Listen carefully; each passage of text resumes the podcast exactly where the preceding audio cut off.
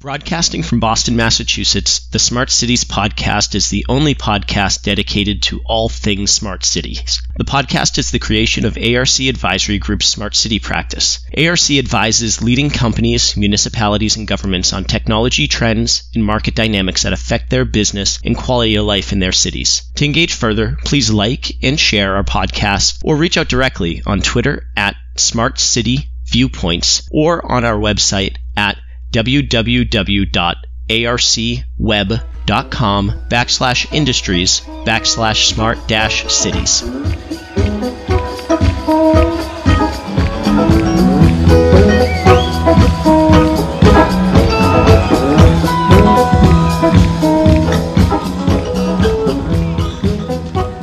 Welcome again to another episode of the Smart City Podcast. Today, I'm very happy to be joined by Herb Sih senior partner at Pioneer Partners. Uh, welcome, Herb. How are you doing today? I'm doing great, Jim. Thanks so much for having me on. Hey, it's well, it's great to have you. Um, Herb, can you um, can we get started with you giving us a little bit of background of how you came to this uh, smart city ecosystem? Sure, Jim. I'm happy to do that. Well, really, there are a couple of things that I think are valuable for the listener to understand of what what makes me tick and how I think about things in the smart city space one of the first things that's somewhat salient would be uh, I was in the military for 11 years, and uh, as a military helicopter pilot, uh, you're given missions to accomplish, but you also understand that um, you know you don't have a, a parachute, so you take off expecting to crash, and you always are coming up with Plan B to be able to make sure in the event that you've got a problem that you know how to accomplish a mission and not you know have bad consequences. So that's the first thing. Smart cities. There's a lot of uh, issues that you come up with. You don't always know how to, how to get there, but you always have a plan B, C, or D in your pocket. Uh, another piece that kind of led me to where I'm at, Jim, is I spent a number of years, 14 years in the investment and finance space. And so whether it was managing money or getting into investment banking, I was even on a venture fund. Uh, really, it gave me an understanding of the economics and the orientation, especially for stakeholders.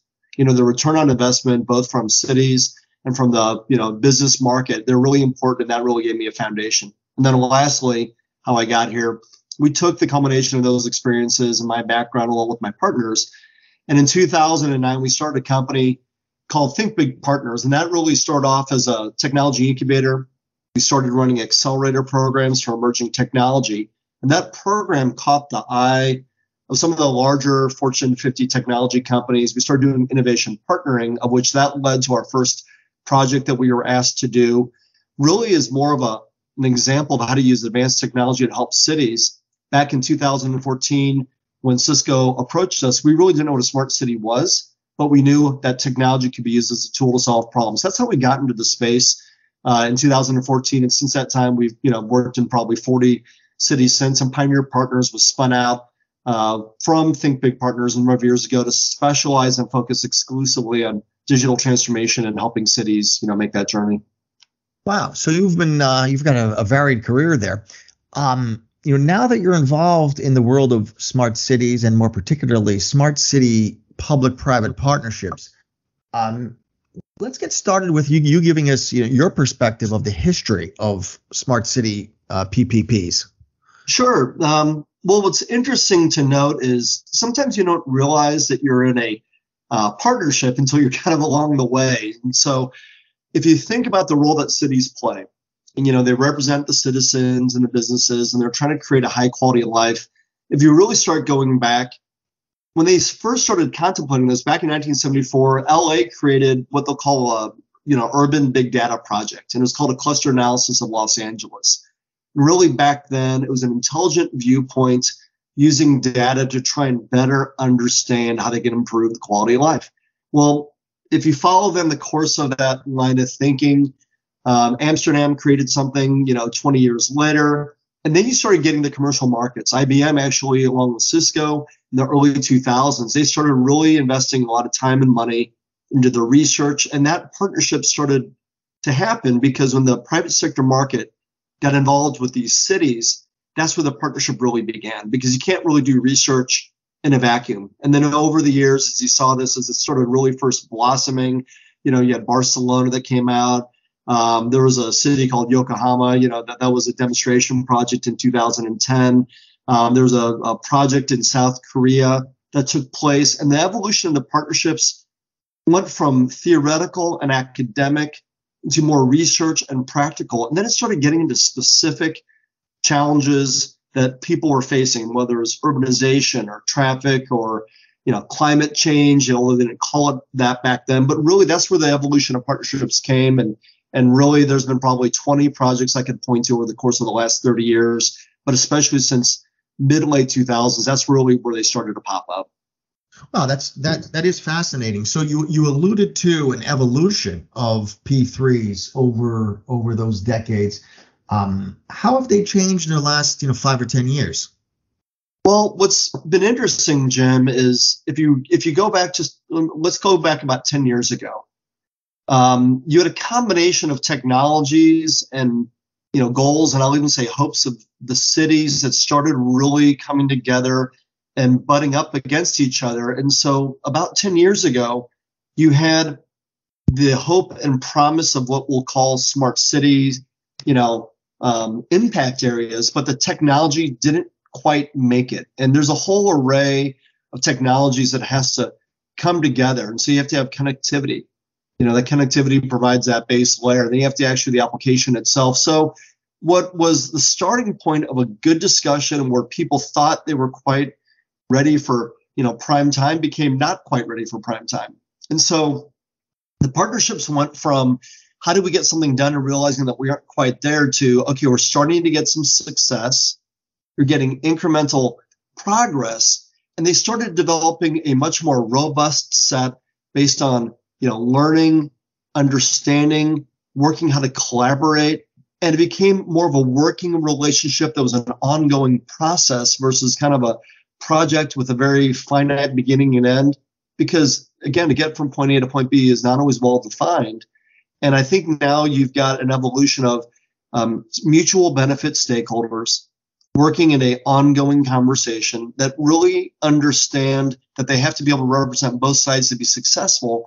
And you have to look at all the array of technologies together all at the same time to be able to really understand if that partnership's going to work. So i think it's it's become much more of an ongoing you know relationship that has a lot of stakeholders versus you know one or two parties. They kind of dream something up in the back room and then just give it a shot. Well well um, you, you, know you allude to to a numbers of stakeholders. Uh, public-private partnership intuitively um, has two partners public and the private.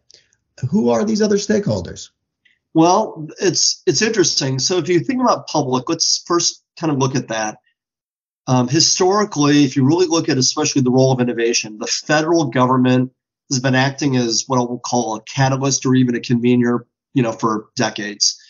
But as you go on, and especially when you go under the word smart cities, um, the cities really are probably still the last biggest group of of you know people that can work together but can still have enough impact but it can be manageable to get success so when you look at the cities cities um, sometimes are just you know a city by itself but if there's a region around them and so depending on where you live you know I'll, I'll pick an easy one you know manhattan you know and new york city but then you look around you know the dynamic that new jersey may have and if you're living in new jersey but working in downtown manhattan these regions so the first public stakeholders are often regions with the city as an epicenter but because of the nature of things, state, whether it's funding or it's the ability to be able to, you know, pull in other favorable regulation because some of the regulations are at state level. And then certainly the federal government, particularly in the, you know, age of IJA funds and ARPA that we just came out of, you've got multiple stakeholders just on the public side. If you start now unpacking the next interim uh, step here, it's kind of a hybrid. It's the NGOs, it's the academic organizations, which aren't, aren't always well understood on the public side. You've got folks that, you know, if you're, let's say, working off a grant from NIST, or you've got something coming out of COVID, you know, the National Institute of Health played a really big role in the National Science Foundation. You know, even though you've got federal agency, but you've got now specific agencies that are working on a mic- microcosm that is very specific. So you've got not just cities, states, or federal government, but you now have agencies. And then you bolt on the private sector, and that really has expanded too. besides the large companies, which again historically, you know, like the Cisco's and the IBMs, and you know, they, they've been very um, leaders in their space for a long time. You've got now on the private side these emerging technology companies, and and having come out of the incubator space and worked, you know, on the investment side too, some of the best ideas are coming from these early stage companies, uh, and really the partnership that those um, can have with the larger companies and collectively they then form with these cities is really interesting. And then the last stakeholder, which is one that is really not necessarily has gotten overlooked, but people haven't really thought about in these terms. There's some projects out there that really brought this to light. It's the public. And so if you think about public, private, and then the next party being people, the people really have got to be on board, whether you're trying to design a system with kind of human centered design and understand the needs, or you're trying to get them involved, or frankly, you're trying to get them involved in the conversation to make sure that they're not apprehensive or scared or they don't lend support. There's all these issues that if you don't get the public involved, you can really have some very tough consequences. So I think it's multiple public, multiple private, and now even more than ever, the people have got to be involved. So how many P's is that, Jim? I know it's more than a That's few. a lot of P's. Uh, thanks, Herb. You know, it's interesting that over the last probably decade or two, there has been you know an evolution in that thought, just as you described. And you know, some folks out there have have actually given it some labels. And Smart City 1.0 was when vendors suppliers would would come to a city and uh, promote their solution as a as a Swiss Army knife that did everything. Um, but those early installations, as you undoubtedly know, did not work out as well as everyone had had intended. So the Smart City 2.0 perspective was that it really was a a um, two two entity partnership um, you know, a true and very simple public-private partnership between the city, the public agency, and then the vendor for perhaps, oh, I don't know, a remote control street lighting system. But those two, um, while they were better than earlier uh, attempts at smart city efforts, they fell um, short of the goals as well. So the Smart City 3.0 terminology has been written about um, um, quite a bit in the last, I would say, five years. And it is exactly that. It includes those that all of those other smaller stakeholders that are out there. So it might be the downtown business district. It might be the parent teacher association that's lobbying for a safe route to school for the kids to, to walk to school. It might be the bicycling community. It um, you know might be some environmentalists. It could be taxpayers. Um, there's you know a lot of those that really need to be defined before you start. Because if well in my anecdote and i'm a bike rider you don't want to build a bridge without a bike lane and then have the bicycle community come to you later and say where's my bike lane? So you really do need to uh, have a very conscious effort of of defining those stakeholder communities up front or else you risk um, disappointing someone. Absolutely.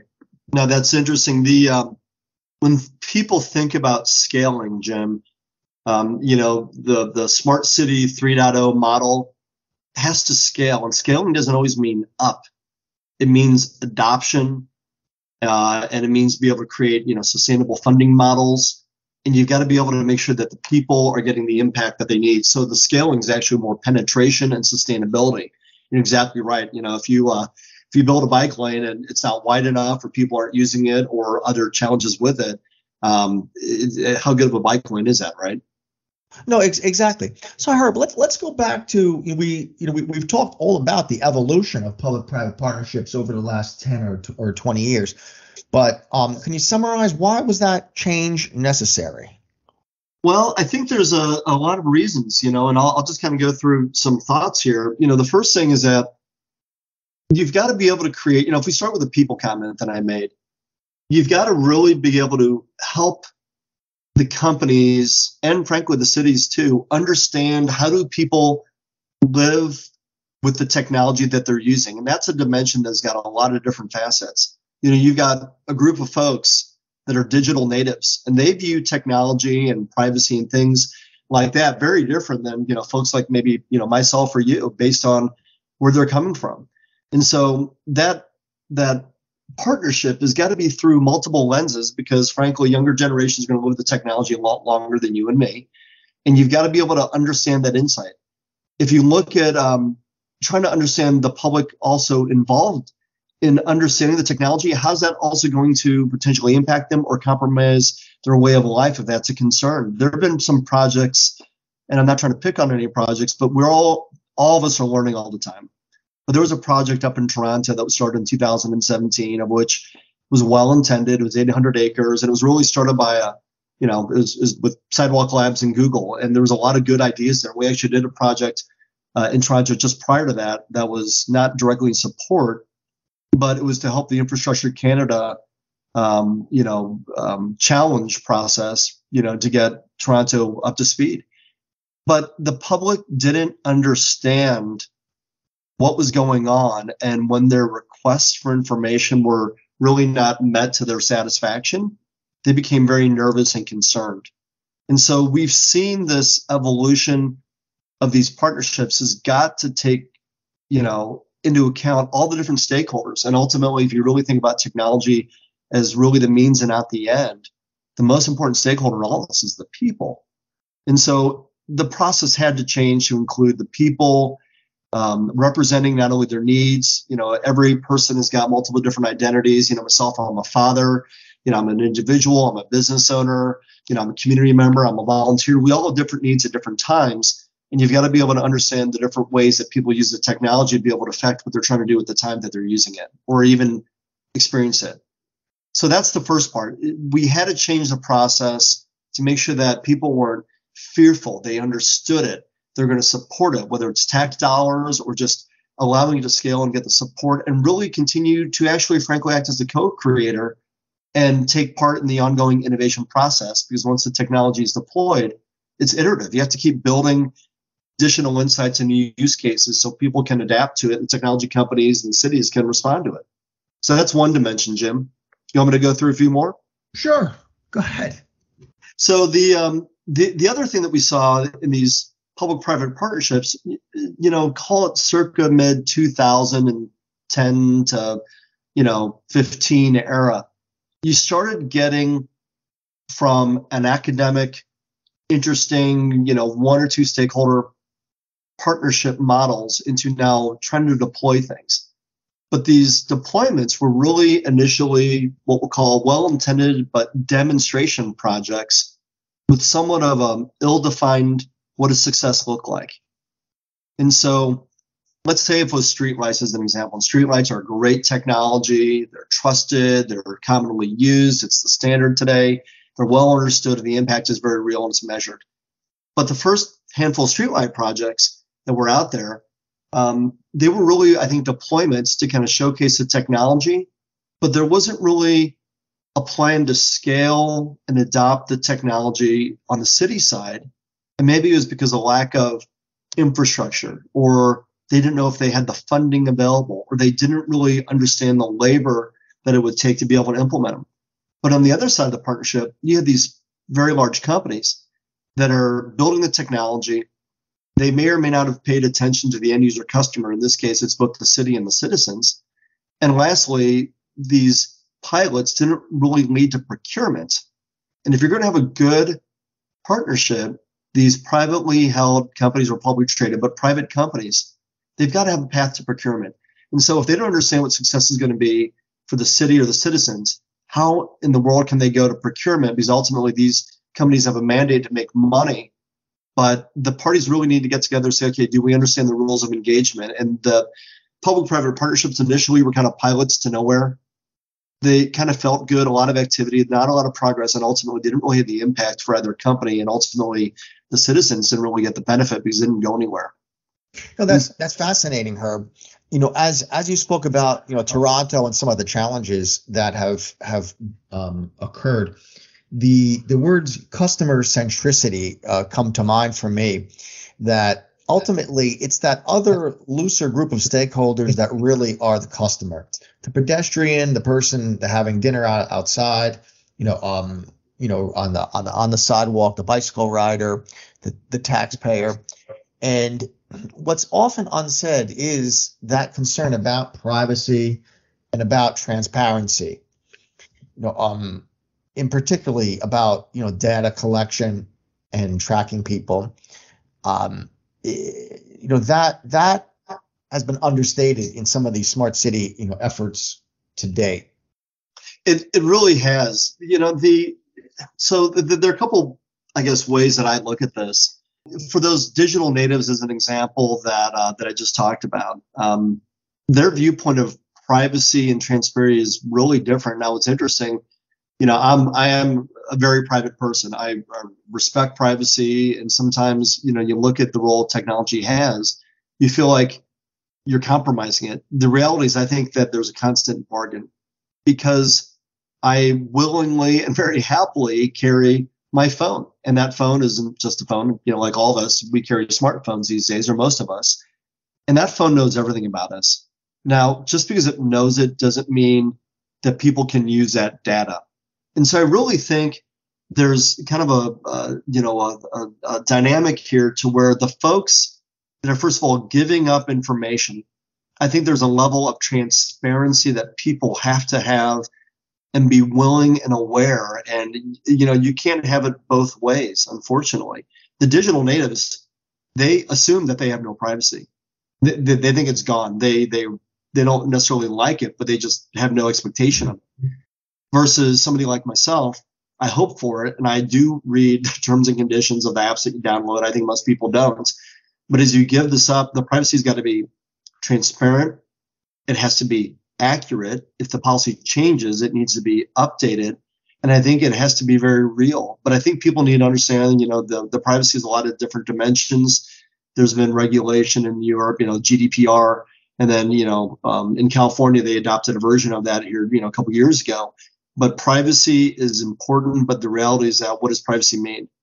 You know, I certainly don't want. Those are, I mean, that that's one half of the, of the trade-off because once you have, you know, IoT and and all this all this communications technology, you do get, um, you know, a raft of of, of benefits.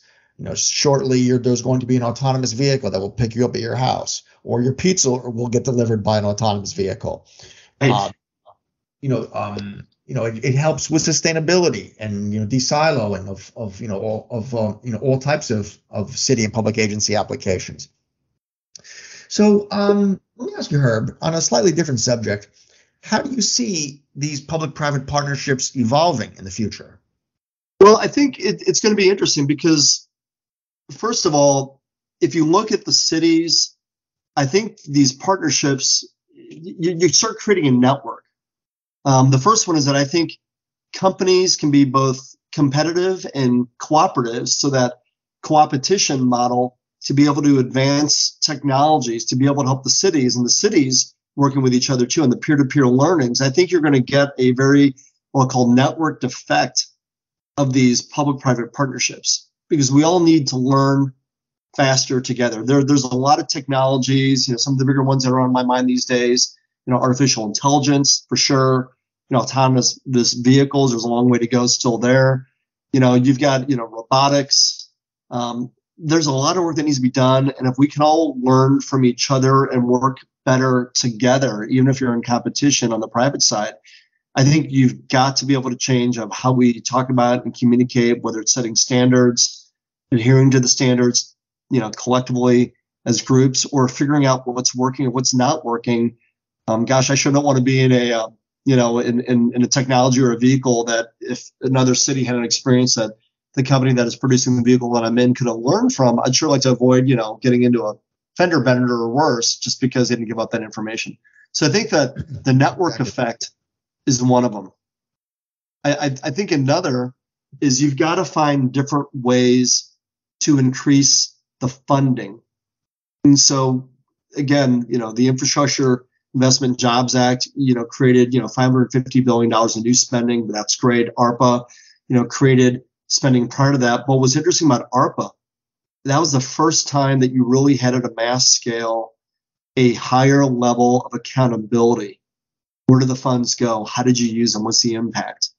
I think the change that needs to happen is that we have to look at the return on investment dimension.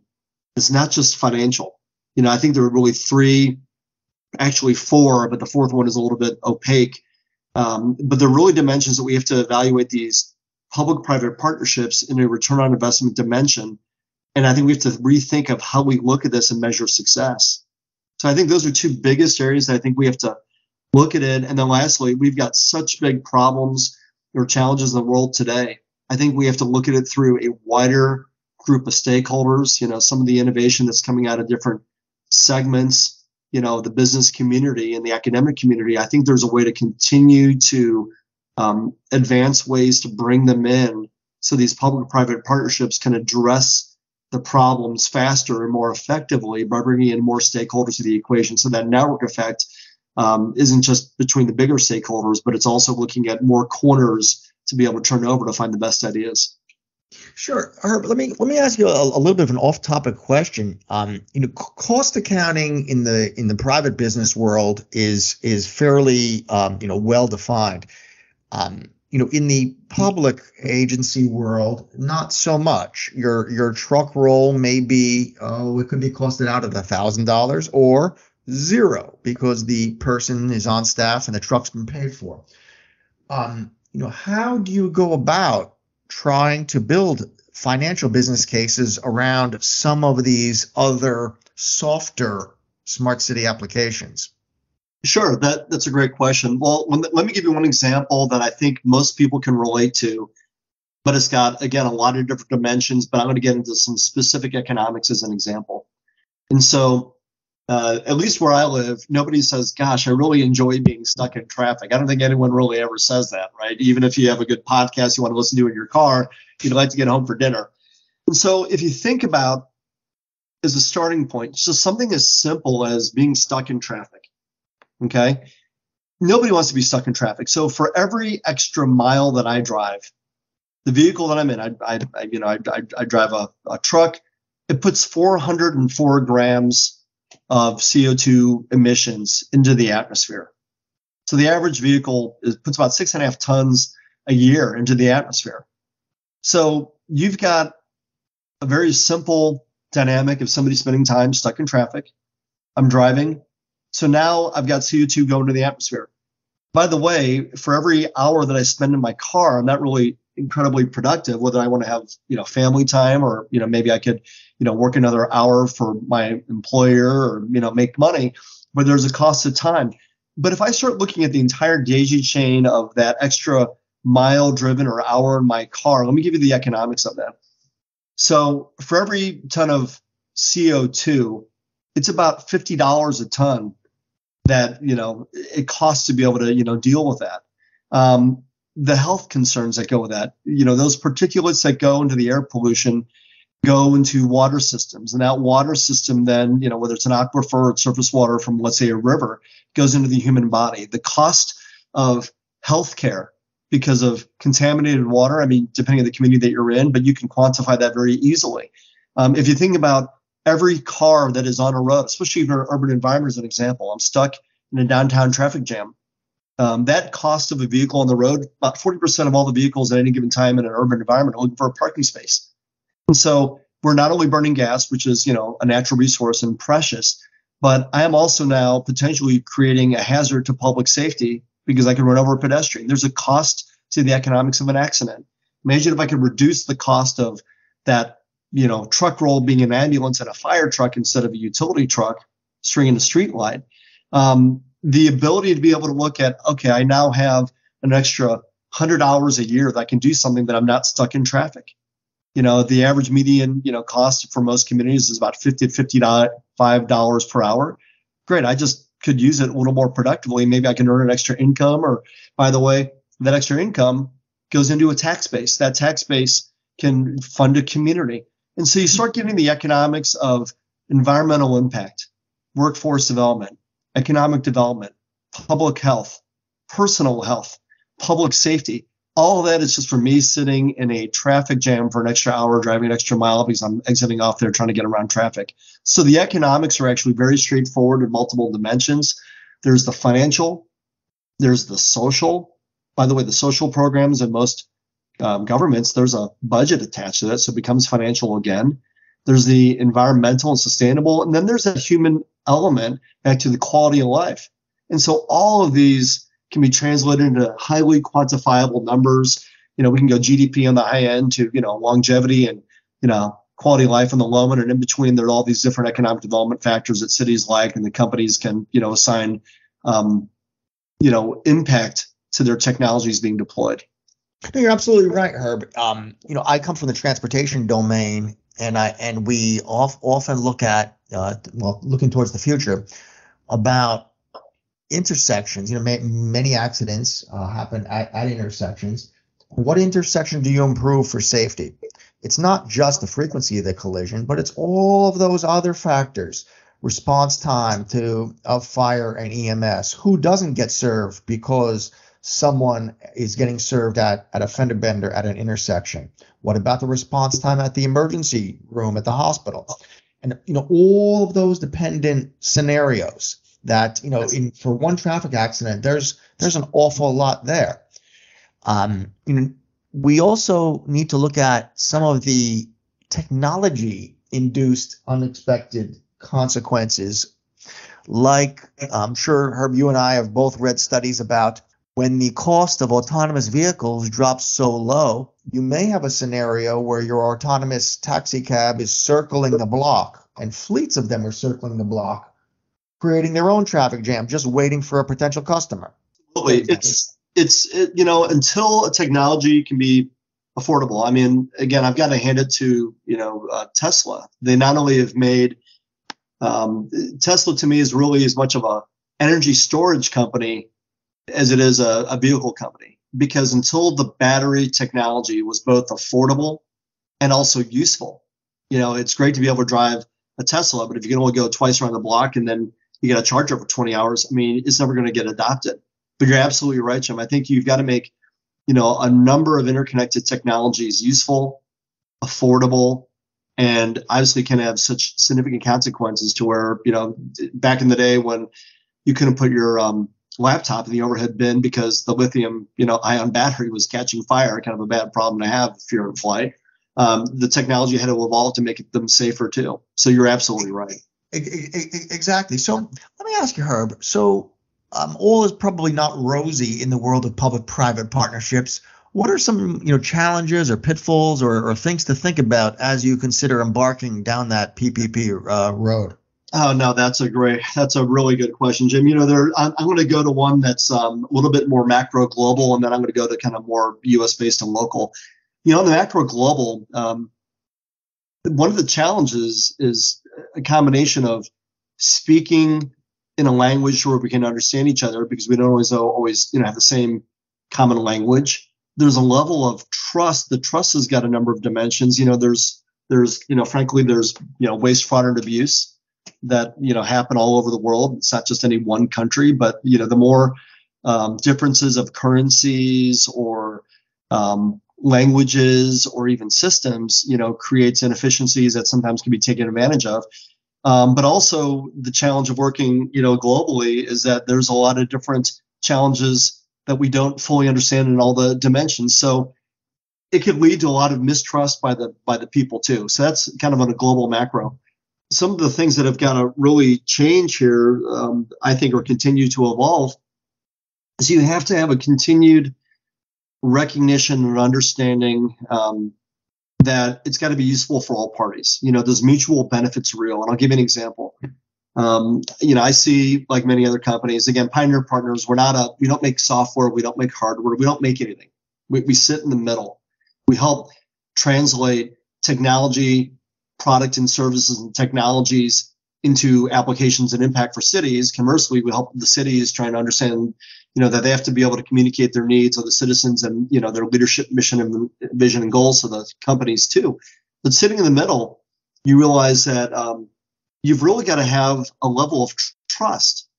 And the level of trust is if the technology, you know, works, that's great. But marketing has a really good way of putting a spin on technology that's just not quite ready yet. And so the legacy of vaporware is one of those things that we really have to make sure that we're very diligent to be able to speak clearly of the technology and the capabilities. It's okay to have a roadmap to future, um, you know, releases, but if it's not quite there yet, you have to be very clear on that. And the roadmap has got to be reasonably accurate. You can't say it's coming and then it never comes. Another problem that we really see is that you've got organizations um, like cities that are issuing sometimes RFPs or these other um, requests that that are really hard to respond to. And it's not that it's the hard is the problem, but that's the information that they need. That's great. But if they're going to issue these RFPs, they really need to respond in a way that it was a legitimate, bona fide request for an opportunity for somebody to be able to win a bid. And so I'm not suggesting that, you know, all RFPs are not that way, but I will tell you that sometimes the cities issue them prematurely. They don't have a good understanding of what they're really asking for. And the amount of time it takes for these companies, whether you're big and especially if you're small, it is an enormous amount of time. And I know that some of the best companies no longer respond to RFPs at scale because the process in itself is arduous or it's not always well designed to give the outcome that they're looking for, or maybe there's other challenges to begin with. So we've got to find a better way to be able to respond to the needs of the cities without having to go through these very long, arduous technologies. But really, everyone needs to be able to trust each other a little bit more, and we got to continue building this trust along with the public's trust along the way too. I think those are some of the biggest challenges, Jim. Well, no, that, well, that, that's that's a really um, concise and insightful perspective. Um, you do need to meet in the middle, and everyone needs to trust each other. But um, you know, there was someone who said, "Verify, trust, but verify." Um, the, the the suppliers themselves, well, you're right. The marketing folks are paid to overpromise, um, and you know, and create their their marketing hype. And on the other end, those those agencies and their and those cities, you know, often can create RFPs or heck, not even RFP, an, an RFI with uh, perhaps no even funding behind it, just to perhaps look politically good from a in a, in a marketing outreach to their own stakeholder communities. So it really is um, quite a bit of a challenge there. Um, you know, as let me ask this: as we've moved you know, into more sophisticated and mature um, public-private partnerships. Have P3s changed the uh, technologies themselves? It, they really have. Um, I can give you a couple examples of how some of the things that we are, frankly, that we live with every day really came through a couple different P3 models. And what's interesting is that you don't always realize how it's going to work until you just kind of get to the other end. Um, so I'll give you an example. So have you ever seen those, uh, or maybe you have one, Jim? You know those Roombas that are running around. You know they're really helpful. Sure. You know. Yeah. So the Roomba came out from a DARPA-funded project. I mean, they had a robot called Shaky the Robot back in the day, and and really it was developed by a group called the Stanford Research Institute or SRI International now.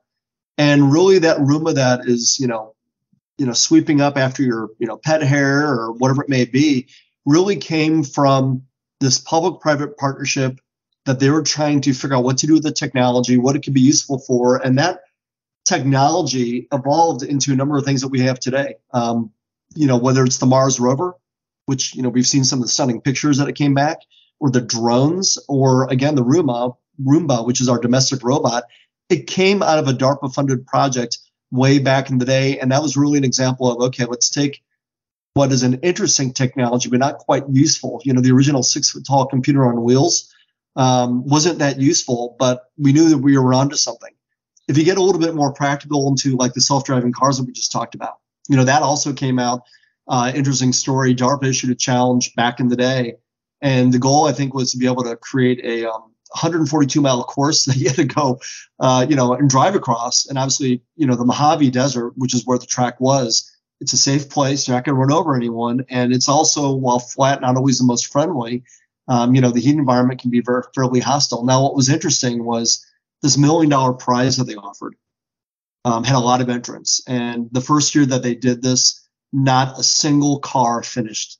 Uh, it was it was it was pretty interesting. So I think the longest um, was seven miles that the car traveled, um, and everyone else died in the vine. Now, what was interesting, this was an example of an iterative process that it was a successful failure because the next year, back in you know, in I think 2004 or five, they you know upped the prize money to two million, and then they had five cars complete the course. Now that technology process led directly to things like AI enhanced video or lidar or ultrasonic sensors. Ultrasonic sensors are on the phone that you and I carry.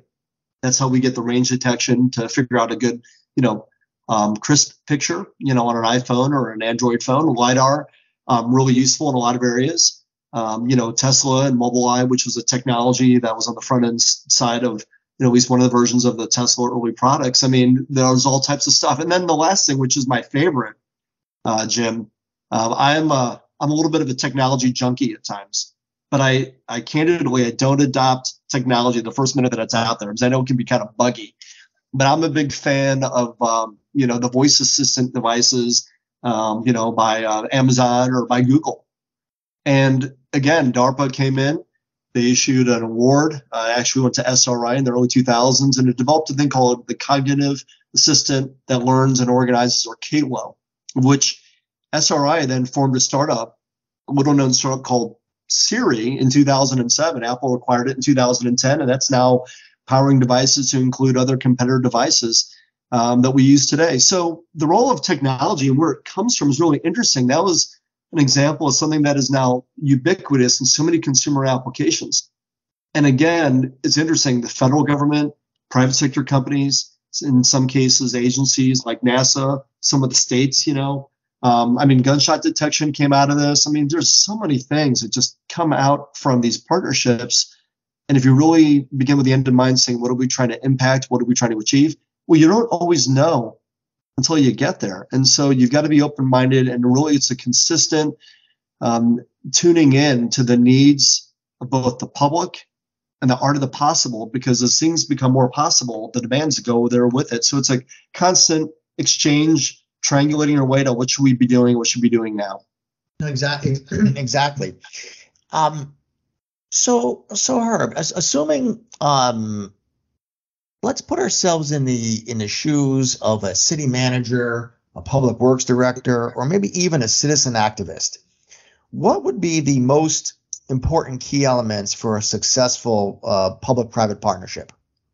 Oh gosh, to me, it's defining the problem and the challenges, which is a similar side of the coin, but not the exact maybe side of the coin of what are you trying to achieve? Because again, if you think about technology as a tool set, you've got to ask, you know, the folks, what are you trying to get it done? And so the same technology, let's say from the city side, that is trying to create more efficiency. You know, it's not that they're using technology to replace workers, especially, you know, in the bit, you know, great resignation era that we live in today but they're trying to use technology to create labor to do jobs maybe that are tedious or less desirable or they can't find to be filled because they've got open work orders. And so that reducing errors, improving efficiency, lowering cost side to the other side of the citizen or other side of the coin to the person is, hey, I'd like to be able to, let's say, apply for a permit. And I don't want to have to drive across town to be able to go stand in a line, fill out a form, and then get sent the permit, you know, 10 days later to be able to have, you know, a, a picnic in a park shelter or maybe a festival. And so beginning with the end in mind for all the stakeholders involved.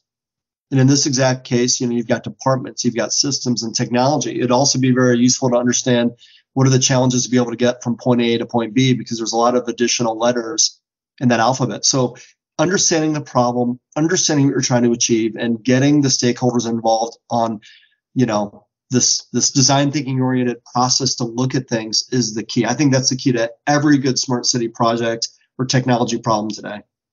So, uh, so uh, in shorthand, that is finding your stakeholders, uh, defining stakeholder communities, getting extracting out of them user needs, and turning that into your your project specification. Yeah, absolutely. Bottoms up to represent the voice of the customer, the citizens. Top down to represent the mission, vision, and goals of the city, and get the folks in the middle to figure out how do we get from point A to B, point B to make sure that they understand, um, you know, how they can interact with that equation uh, to be able to deliver the results and get the benefit they need to. Absolutely. Sure, and and ho- hopefully, you know, de- deconstructing each each of these needs so that there's a financial, um, a compelling financial model behind them. Absolutely, and I and I think understanding the value of talking about what you're trying to do. You know, the theory behind open innovation, um, instead of being the stealth project where you're trying to be clever, protective to try and guard the idea and have the big aha moment, to where you're trying to find you know that needle in the haystack you've got to switch it around. You've got to become um, you know you broadcast the idea so the haystack finds you. You become the needle into where if you're trying to solve a problem you really invite the community at large to comment on it interact with it you've got to build local support local isn't just you know in the backyard that you live in but the world community academia private sector company other cities that have experienced similar challenges or things. I mean, being able to broadcast what you're doing to the world and then listening um, is really key. Yeah, it's a challenge. It's a challenge that that the stakeholders come in such a variety of uh, come with such a variety of perspectives that it's it's often a challenge and it's it's difficult for any one person with one perspective to really understand where you know, from from which they see, from the position of which they see. Um, you know, we recently did a podcast with with a company that um, instead of offering a 2D representation, a flat representation of street lighting, um, of, of, of the light falling on the road, the sidewalk, uh, they recently come up with a with a 3D uh, approach, and they take the lighting um, uh, output files for each fixture.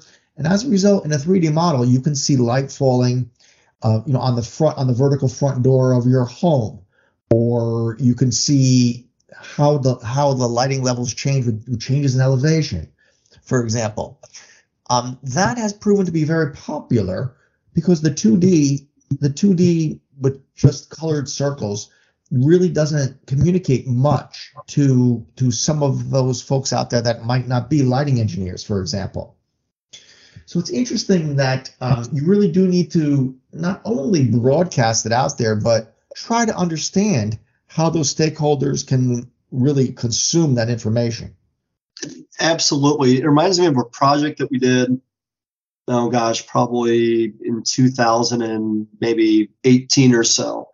And it was interesting because it was, it was in a smaller community of about 100,000 folks. And it was a lighting related project as part of a smart city master planning bigger plan. And really, they were trying to reduce crime, uh, improve public safety relative to feeling safe in a parking structure. But like many of these other, you know, um, developments that are going up, it was mixed use. It was retail, office down, residential up in a two, three, four story, you know, environment. And really, they needed that tunable lighting that was not only dimmable, but you could also tune it so that white lighting wouldn't shine through your window at night and keep you up all night because the circadian rhythms were messed up. But really, it's hard to see the impact of this when you're just looking at a two dimensional diagram. Being able to look at something interactive or three dimensional, or look at, you know, you know, the foot candles and the throw and how bright it's going to be coming through. And, you know, I got to get a shade and not, you know, um, you know, Venetian blinds because it's going to otherwise come through. I mean, there's so many dimensions. And I think even the additional technologies that can help people um, simulate the impact of the technology before they really take a substantial risk in either, you know, certainly the cost or the time or even the public backlash of getting something wrong because they could have avoided it. I think that's really important. Yeah, I mean, I, this this reminds me of uh, of um, a small city um, in uh, in the Northeast where um, less than 100,000 people, and it was a small college campus two miles outside of town, and a um, satellite classroom or two downtown. The mayor wanted to put up kiosks to lead the kids, the, the students, um, to the downtown and back and forth. But you know, the key, the cost of a kiosk is quite substantial. And when we really looked at all of the stakeholders, what actually came out of this? Well, better lighting. Well, LED lighting saved energy enough energy to create some free Wi-Fi, high bandwidth internet for the students and and uh, downtown business district. Um, as well as it also funded for two kiosks.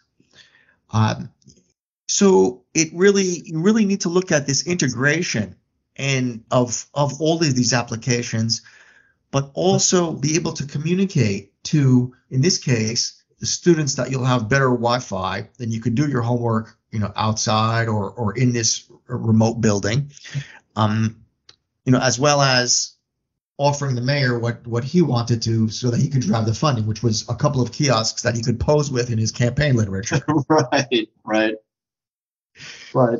No, it's it. Yeah, I mean, even the kiosks have gone through such an evolution, Jim. Um, you know, we used to somewhat joke that if, and again, and there's some truth to this. You know, it sometimes you have to have what I'll call quicker wins for these public-private partnerships to be successful because the citizens will see planning meetings and they'll hear a lot of you know buzz in the media, but then now they're looking for something that's visible because some of the most important uh, things that you're going to do are invisible. You know, putting up public Wi-Fi. You, you, know, it's not like you can see it going through the airways. I mean, people sure know it when they don't have it and they get frustrated. But when you put it up, while they're thankful, you don't get a lot of thank you cards in the mail, but it's invisible. You can't see it. Those kiosks are sometimes we, you know, kind of joke. They're like oversized iPads that, you know, you take a six and a half foot kiosk, shove it in the sidewalk, and all of a sudden the citizens think, oh, that's that smart city headline that I saw, and this must be the result of it. But those kiosks really have evolved from just what I'll call a gimmicky, you know, Wi-Fi hotspot to much more interesting things, you know, beyond wayfinding. The digital advertising model hasn't quite worked out as people have thought, but really, especially in this era of um, additional sensorization, you know, the cabinetry, that safe place to be able to pull power and have a secured location. No, exactly. You know, vehicle vehicle locations, oh, uh, 5G equipment, you know, on the on the roadside. There's so many things that those kiosks can do, and we haven't even figured out half of them, you know, in the near future. But that physical location is so important. It's everything, and there's so many different things that manufacturers or early stage companies really should be thinking about because the needs of the city and the people I mean, there's all types of stuff when you have a physical location that's close to the action that you can do. Exactly, uh, Herb. You know, we're, we're we're nearing the end of our of our hour. Um, l- let me ask somewhat of a um, you know a, a comprehensive question. So, if I am that city manager, you know, how what's what's a cookbook approach? You know, how do I create a successful public-private partnership? So if I were to give kind of a point form narrative real quick back, you know, first understand what you're trying to achieve. Um, you know, who are the stakeholders that are involved? You know, usually it's citizens, residents, but it also some of the folks that city managers need to be thinking about, whether they like it or not, is most cities are competing for people. You know, people provide that workforce that um, attracts employers and that high quality of life and the job that you want comes from people. So you've got to build a very high quality, highly livable, you know, safe, secure city. So if you don't have a safe and secure and high quality life, I mean, you're really on the back end. And by the way, your neighboring community, whether it's across, you know, um, you know, the city limit or in another state, I've seen signs, billboards saying, "Hey, move to X community. We'll give you fifteen thousand dollars to move." So city managers really need to think, okay, what are we trying to affect? And a lot of times it's an economic development dimension the next thing that they really got to think about is okay, what's our time frame um, to include everything from problems that are firsthand, you know, what funding they have available, the ability to be able to pair up, you know, funding. You know, you can float a you know municipal bond uh, if you can achieve a cost savings. There's you know ESCO models to where you can get a cost reduction that's being paid for by performance. You know, you can look at federal funding. Maybe you can get a grant. Maybe it's all four of those things if you've got emerging technology that can be useful. But the funding piece, you got to assess what is the funding, but now it goes back to ROI. What is the impact that the city needs to be able to make this a valuable use of both their money and their time, and frankly, the, the trust of the citizens? If you kind of define those, you can reach out to the additional stakeholders to start creating these partnerships to figure out who is it, why would they be interested, and are they available right now with a useful technology that can start implementing. And it's a holistic point of view. That's the last piece. You've got to have a holistic view because all the technologies are interconnected. You can't look at things in silos. Nothing exists in a silo today. And if you don't understand the dependency of the technologies or how one thing can make another technology more valuable by complementary data or creative, then you know you're really missing the boat. That's true. I mean, there there are the the economic, the um, you know, social and environmental you know aspects to this. Uh, but ultimately, it's, it is important to remember that public agencies tend to rely on one of three models to actually drive revenue, and it's sales tax, income tax, or property tax. So ultimately, at the end of the day, you're looking to amplify, you know, the the sources from from one or all of those. That's absolutely true. I think the one that's um, recently emerging, and it hasn't emerged fully, is you know, the pandemic really forced an almost overnight virtualization of more city services than people really were intending to virtualize. Because you, know, you can go to work. You couldn't provide the services and the citizens couldn't come in for the services too but the city services had to continue so that cost reduction factor is very real and it's not just technology and jobs it's workflow the cost of time and so there's a number of ways you can finance things and it's not always you know perfectly obvious from a pure um, basis. But there's a lot of you know work studies, technology impact, you know, you know analysis that can be conducted um, by different groups that can really try and do uh, you know some quantification of the impact of technologies. Great. Well, well, Herb, we've uh, we're we're nearing the end of our hour. Do you have any last uh, comments for our audience today? Well, the, the last comment I'd have is, you know, public-private partnerships are real. They're not going away. They're more useful than ever before. They're really a way to, I think, even speed up the innovation process that ultimately has a bigger impact on people. And I think more than ever, we've got all types of challenges that we really have got to address. So, um, my hat's off for those that are on the front lines of the public-private partnerships and the innovation, the folks that are making it happen. You know, like your firm. Um, but um, aside from that, I mean, we all are in this together. We've got to think collectively you know, together, but we all can play a role if we just kind of speak the common language and, and realize that we can help each other in these partnerships. Well, great. Well, um, thank, thanks, Herb. Again, my, my guest today was Herb Sih. of, uh, and uh, Herb, let me ask you um, if our listeners would like to uh, reach out and contact you. What is your uh, contact information? Sure. Well, you can go to Pioneer Partners website. It's p3pioneers.com. Um, again, we came out of the Think Big Partners era. That was our uh, original kind of company. You can find plenty of our work product on that as well. Um, you can always contact me by email as well. It's herb.sih at p3pioneers.com. And, you know, you can find us through different partners too. We work with uh, large technology companies, engineering firms. Again, we're technology and vendor agnostic. We've got a lot of great people out there. And if anyone wants to contact us, look, we're happy to just point you in the right direction have an intelligent conversation. Certainly, we're happy to, you know, help people make an impact in their community too, whether you're a city or a technology company or whatever it is. We just we're all in this together. Well, Herb, th- thank you very much for, for joining uh, me today, and hopefully we'll have you on on again with uh, new developments in the world of, of smart city public-private partnerships. And to everyone who's listening in today, thank you very much for attending this Smart City podcast, and we look forward to uh, you listening in on, on future episodes as well. Thank you very much.